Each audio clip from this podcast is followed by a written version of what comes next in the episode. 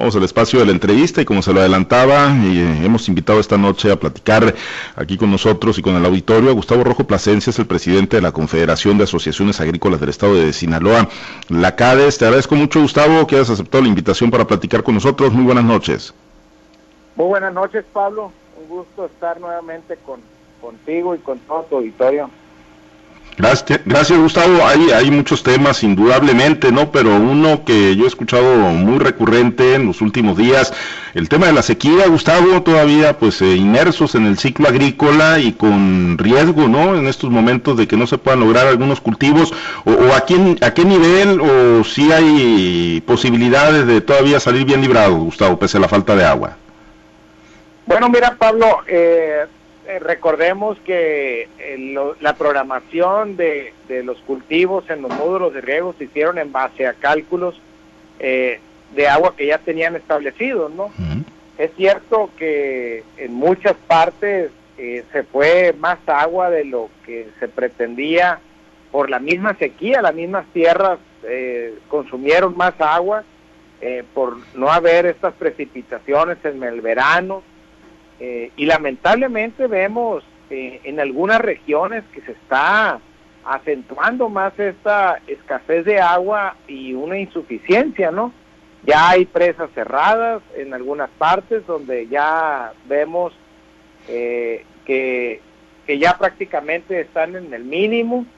En otras regiones van a salir sin ningún problema con la misma volúmenes de agua que se había preestablecido pero sí creo que en algunas regiones se está agudizando este problema, ¿no? Vemos muchas regiones donde los productores apenas llevan solamente dos riegos de auxilio y pues están batallando para dar eh, un tercero que, que recordemos que en otros tiempos, eh, cuando en, años normales se hacen los, hablo de maíz, hablo de maíces de cuatro riegos de auxilio, ¿no? Entonces, eh, sí, algunas regiones, algunas zonas la están pasando muy mal eh, y la verdad es que esta sequía, pues no se había visto esta falta de precipitación desde hace 50 años. Vemos en los mapas a nivel nacional, internacional, sequías en muchos de los países, en muchas zonas, eh, que es un fenómeno que está afectando a varios países, no no más en México, pero sí, la verdad que es muy preocupante. Eh, yo estuve el día viernes con el director de Conagua, con José Luis Montalvo, con el secretario de Agricultura, Manuel Tarriba, pues platicando estos temas y más que nada irnos preparando para el próximo ciclo, que tenemos que ir viendo y planeando qué vamos a hacer, ¿no? Porque digo, pues con el nivel que van a quedar las presas, Gustavo, pues no, no, no se augura nada. Bueno, digo, salvo que como nos lo dijo también hace unos días el, propio José Luis Montalvo y nos lo han dicho algunos otros eh, productores, eh, pues salvo que pues un fenómeno meteorológico fuerte, ¿no? Venga, venga a llenar las presas regionales.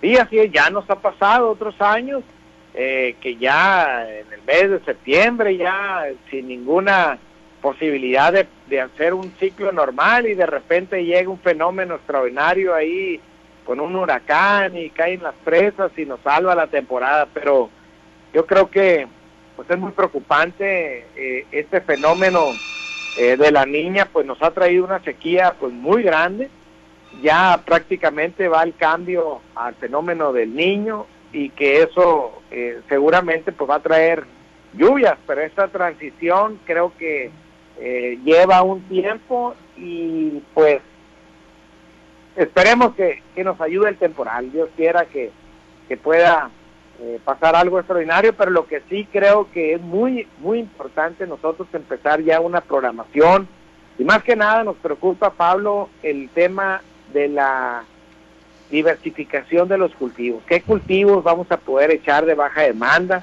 Porque como tú bien lo sabes, si nos pasamos del hectaraje recomendado, por ejemplo, en cultivos de garbanzo, que son los que menos agua ocupan, eh, pues prácticamente el mercado lo tumbas y para qué, eh, pues no te va a servir de nada, ¿no? Entonces el cártamo, que pues no hay mucho buena rentabilidad con estos tipos de cultivos, el frijol, que también si pasamos de cierto hectaraje, pues también tumbamos el mercado, pero se está abriendo una gran posibilidad con el tema del sorgo, que también son cultivos de, baja, media demanda de agua que creo que es muy importante poder eh, hacer este ciclo eh, que, que, tiene muy buen eh, precio ahorita, muy rentable el precio del sordo, está inclusive más caro que el maíz, y, y, que podemos y que podemos lograr que se establezca y que se saque bien la programación de la exportación a China cumpliendo con los contratos para que podamos acceder el siguiente año a contratos eh, con este país y que podamos establecer sorgo en, en todo el estado, ¿no? Y, y, hacer una reconversión de maíz en algunas zonas, eh, que pudieran eh, tener más agua y, y, etcétera. Entonces yo creo que es muy importante, es muy importante ir viendo qué podemos hacer para el siguiente año, irnos preparando con los rescates de agua, con bombeos, con tiempo. Entonces, yo creo que eh, nos tiene que ocupar desde ya irnos preparando con este tema. y, y, para el cierre de pues este ciclo en la zona donde hay problemas, Gustavo, que pues eh, de parte de, gobierno, digo, donde se tenga infraestructura y donde se tenga la manera, eh, ¿hay condiciones para pues la extracción de agua, Gustavo, o de plano no es alternativa así como para pues pensar en un buen cierre de ciclo? Bueno, ya se está trabajando en algunos módulos de riego que están teniendo problemas y que tienen la manera de poder rescatar agua, están rescatando agua. De hecho, está propuesto un programa de gobierno estatal y gobierno federal para apoyar este tipo de rescates de agua para poder eh, cerrar un ciclo de otoño-invierno eh, más o menos normal. Eh, y están haciendo números y se está trabajando en ello. Ojalá que, que se pueda lograr. fue uno de los temas que se platicaron la semana pasada. Entonces, esperemos que se pueda dar, ¿no? Entonces, para que pues no haya afectaciones para los productores, ya que la verdad que el año en, en los precios y en los mercados, pues la verdad que está inigualable, es un año de muy buenos precios, está pasando los granos por rachas excepcionales en los precios internacionales. Estamos hablando de alrededor de 5.300 pesos la tonelada de maíz al día de hoy. Entonces, yo creo que de alguna manera podemos aprovechar este año. Es un tema que también me preocupa, Pablo, que lo tengo que mencionar.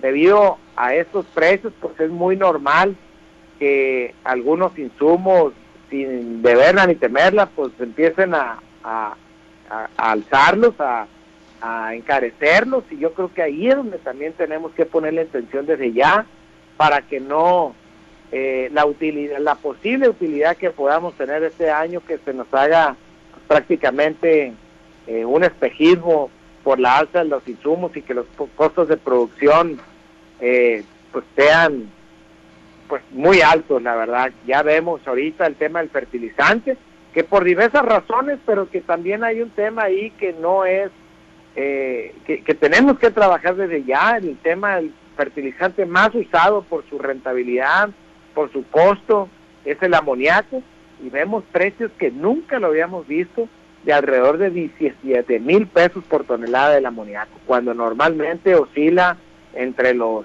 6, 8 mil pesos por tonelada. Pues imagínate un precio hoy de 16, 17 mil pesos por tonelada, pues es algo pues muy lamentable. Y atribuible que nada más a decir, ah, ahora van a traer dinero los productores y hay que quitarles la utilidad, o si hay algún factor internacional que esté incidiendo tan, pues de sobremanera, ¿no? Con el precio, estos precios históricos que nunca habían visto. En el tema del amoníaco, eh, sí hay un tema muy especial que hay que decirlo. Eh, nosotros estuvimos en la Cámara de Senadores, estuvimos en reunión con varios senadores, estuvimos en ese tiempo con el senador eh, Mario Zamora, con Imelda y con varios actores de diferentes partidos viendo este tema, ¿no? Por, eh, por el tema eh, como la falta de producción de, fertilizante, el cierre de plantas, eh, pues esto vino a encarecer muchísimo este producto exportándolo, pero más que nada la escasez, Pablo. Había mucha escasez con este cierre de plantas eh, y eso vino a encarecer este producto. Pero hay otros insumos que sin deber y temerla, pues empiezan a encarecerlos. Yo creo que ahí es donde tenemos que trabajar nosotros y pedirle al gobierno federal que intervenga en esta cuestión de las alzas a los costos de producción, a los insumos agrícolas. ¿De qué manera puede intervenir el gobierno, Gustavo? Porque digo, no es la primera vez que, escuchamos ¿no? la exigencia de que se dé dicha intervención, de que se dé una regulación eh, más fuerte en los proveedores y quienes, bueno, pues se aprovechan ¿no? ahí de, ustedes como productores. ¿De, qué manera sí tiene el gobierno los instrumentos, los mecanismos para regular los precios eh, de, los insumos para la producción? Bueno, recordemos que hay instancias regulatorias eh, en los precios de los productos, pues esas hay que ponerlas a chambear. La verdad que es muy lamentable, Pablo, y tengo que decirlo, que vemos una Secretaría de Agricultura eh, totalmente desdibujada, totalmente desmantelada. Eh, es la realidad de las cosas, entonces es, es muy lamentable lo que está pasando en nuestro sector. Eh, no tenemos mucho a dónde acudir y, y prácticamente están desmantelando el sector. Entonces yo creo que ahí es donde tenemos que trabajar hoy en día a, ver mecanismos que nos den, certidumbre y como repito, ya existen las instancias, hay que ponerlas a charlear y que sea un tema regulatorio el tema de estas alzas. Como cualquier producto, ¿no? Que, hay instancias que pueden meter las manos y, y, parar una alza eh, pues que no tiene mucho que ver, ¿no? Que no tiene elementos, pues, para poder alzarlas, ¿no? Y, ahí, Gustavo, es donde, bueno, estamos en, pleno proceso electoral, ustedes han tenido acercamiento ya con algunos candidatos, eh, ustedes lo han dicho, que, van a tener apertura, Gustavo, para, bueno, pues escuchar planteamientos, propuestas, obviamente, pues hay quienes ya de alguna manera demostraron que, pues no son aliados del campo, por el contrario, eh, su participación termina por hacerle daño, pero bueno, finalmente están otra vez buscando que se les ratifique confianza, y, y ustedes están en esa apertura, hoy incluso tuvieron una reunión con uno de los candidatos, con Mario Zamora, los, los pequeños propietarios. Se habla de la intención de un nuevo reparto agrario, que decía Mario Zamora que no lo va a permitir, o que por lo menos él va a ser punta de lanza para que no ocurra esto. Y, ahí, bueno, ya han estado ustedes haciendo planteamientos puntuales, eh, Gustavo, ¿y qué apertura han encontrado de las diferentes fuerzas políticas? Bueno, mira, este proceso pues empezando, Pablo, creo que es muy importante eh, más que escucharlos, que nos escuchen.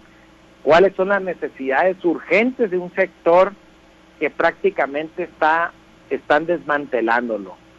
En los últimos dos años vemos una un sector eh, que le han quitado alrededor del 40% de los recursos eh, del presupuesto al campo.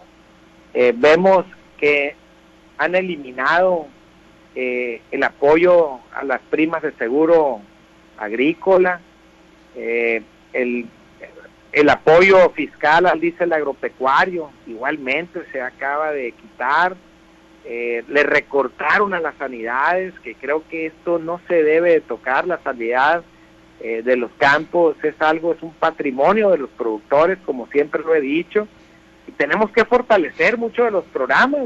Hoy en día, Pablo, quitaron los precios de garantía. Seguramente los productores no se darán cuenta este año por, por la buena racha que tienen los mercados de los granos, pero esto pasa una vez cada 10 años. Entonces urge restablecer estos esquemas que nos den certidumbre. Aquí le compete, es cierto, a la Cámara, a los diputados federales, pero creo que también es muy importante que los candidatos a gobernadores sepan, escuchen y entiendan la situación. Es muy importante, es cierto, como tú lo dices, ya sabemos quién sí los entiende, quién se anima y quién no. En la Cámara realmente está muy comprobado.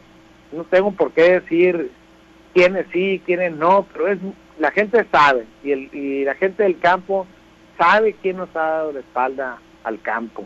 Yo creo que es muy importante hoy en día que los candidatos lleven en su agenda política las necesidades del sector y que realmente las entiendan y que se las lleven. Porque realmente hoy en la mañana, eh, precisamente Pablo, eh, la verdad que muy preocupado, eh, leí una noticia, un artículo, donde países vecinos están a punto de entrar a una inseguridad alimentaria países vecinos que tenemos. Yo creo que a como vamos, tenemos que prender los focos ya no amarillos, sino rojos por lo que está pasando.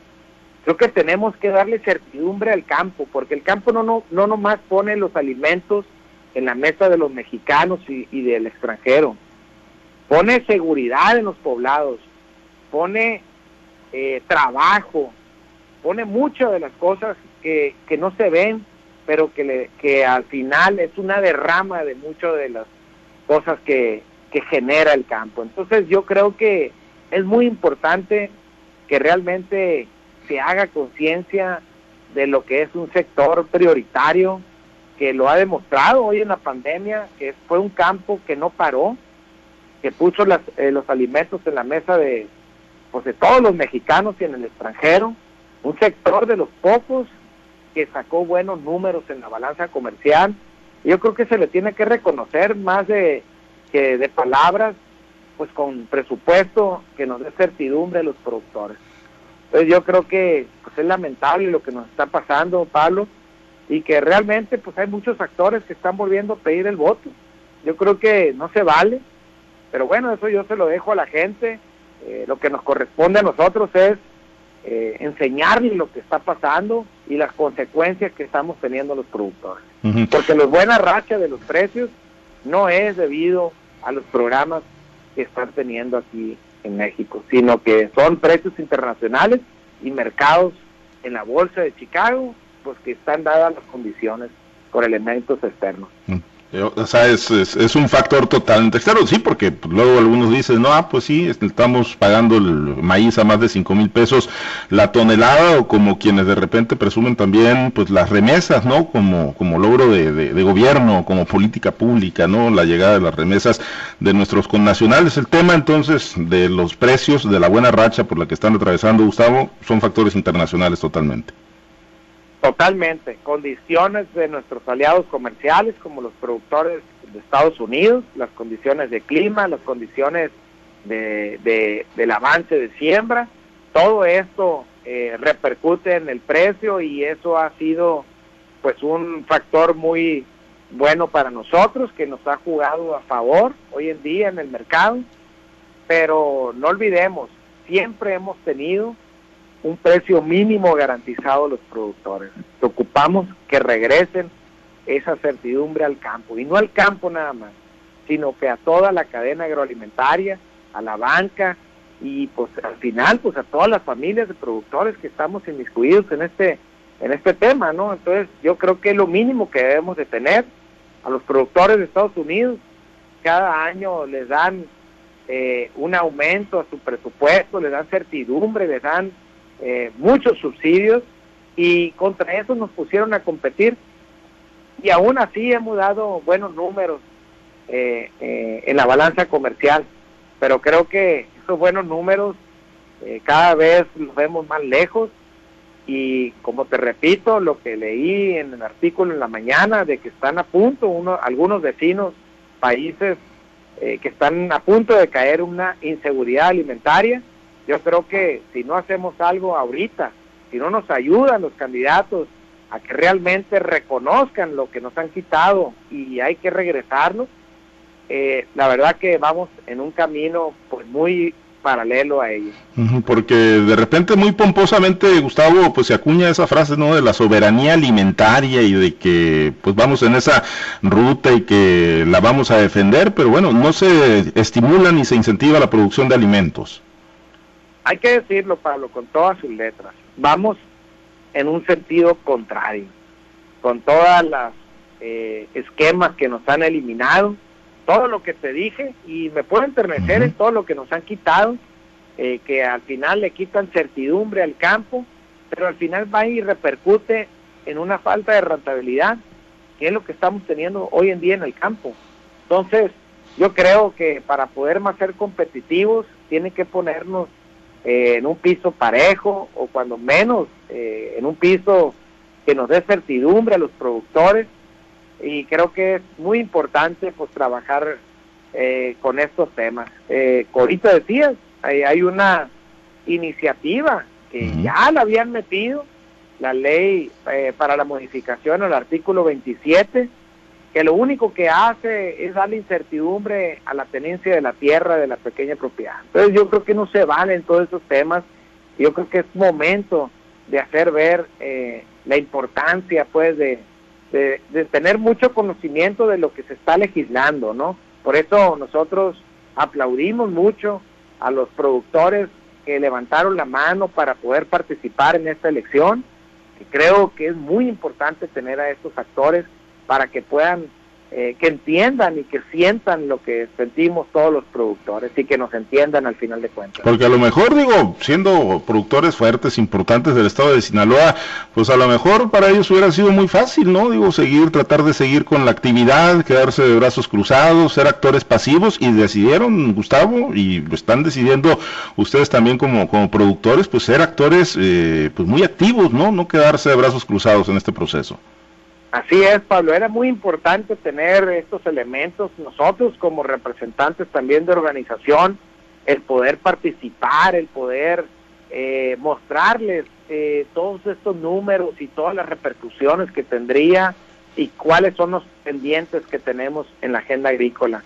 Y tener aliados eh, de los productores yo creo que es muy, muy importante, porque de verdad, lamentable muchas veces que tenemos legisladores que no saben lo que lo que significa eh, sembrar una hectárea eh, de cualquier cultivo. Es lamentable, nosotros lo vemos y lo escuchamos, pero no los... Eh, yo creo que lejos de conocer, creo que más hace el que quiere que el que puede, porque el querer aprender o escuchar a los productores, pues es no darles, cuando te explican algo, no darle la espalda. Yo creo que es muy importante y nosotros eh, con este tema de los presupuestos, pues estuvimos dándole muy duro, que nos escucharan explicándolos, eh, explicando todo, todos los números y al final, pues con una orden pues de más arriba, pues votaron al, eh, en contra de los productores de Sinaloa, ¿no? Entonces,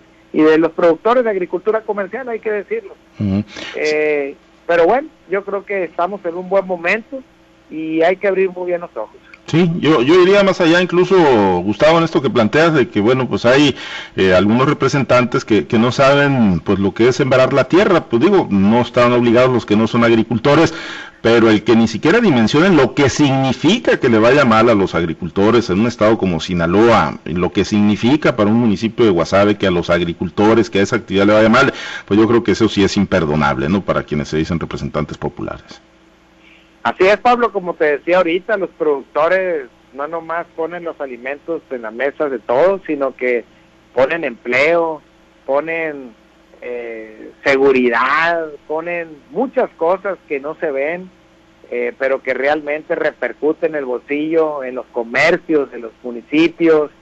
Y la verdad que eh, es muy importante estar pues muy bien informados para poder legislar. Entonces yo creo que pues, qué bueno que, que, que sí existe y hay gente que están participando, que conoce muy bien el tema y pues y preparados al, final eh, para poder eh, que alguien pueda explicar y entender a pues al final más que a los productores pues a toda la ciudadanía ¿no?